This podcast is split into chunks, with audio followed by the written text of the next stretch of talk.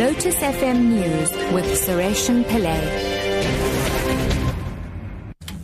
Four o'clock, good afternoon. Minister of Women in the Presidency, Susan Shabangu, says her department will look at the first report on the status of women in the economy.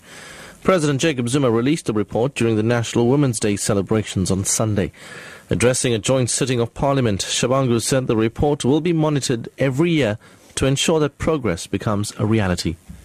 Our approach is to ensure that women's empowerment is a societal program that requires an active citizenry. And this will be monitored and made public annually through the report on the status of women during Women's Month. The report has made significant recommendations which the Department of Women will be engaged on and evaluating the impact of as well as monitoring progress. The economic cluster the report says it must ensure that fast tracking of women's economic empowerment through addressing ownership of land and property, access to finance, equal pay for equal work, and unpaid labor. The SABC has told Parliament that it has been ready for a long time to switch over to digital TV. South Africa missed the international migration deadline on June the 17th. SABC and other broadcasters today attended a joint meeting of committees in Parliament. SABC Chief Operations Officer Hlaudi Motsoeneng explains. We also intervene in that process as leaders of the organization to make sure that uh, small emerging production houses they supply content for the SABC, and I'm glad that even some of the former actors, they are on board to produce local content for the first time in their own different languages, especially we are targeting different provinces. COSATU in the Western Cape says a lack of transformation in rugby has reached a crisis. Secretary Tony Ehrenreich lambasted the Bok team selection for his past weekend's losing test against Argentina in Durban. SARU says it's focusing on delivering a memorandum of understanding signed between the union and government regarding transformation.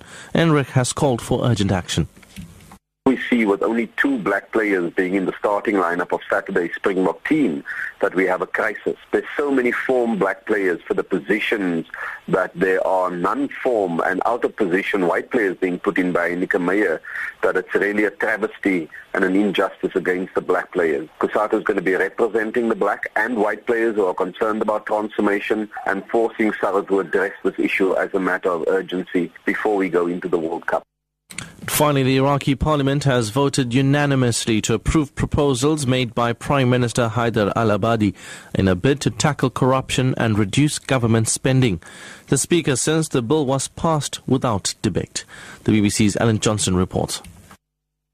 The Prime Minister's plan aims to curb waste and the scope for corruption. For example, a layer of senior government positions will be swept away. There'll be an end to a quota system under which jobs were doled out to political parties.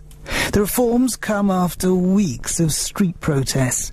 Iraqis are sick of enduring very poor basic services, and corruption has been widely seen as a major cause of the government's dismal performance. Top story at 4 o'clock. Minister of Women in the Presidency, Susan Shabangu, says her department will look at the first report on the status of women in the economy. I'm Suresh Pillay. Your headlines in half an hour.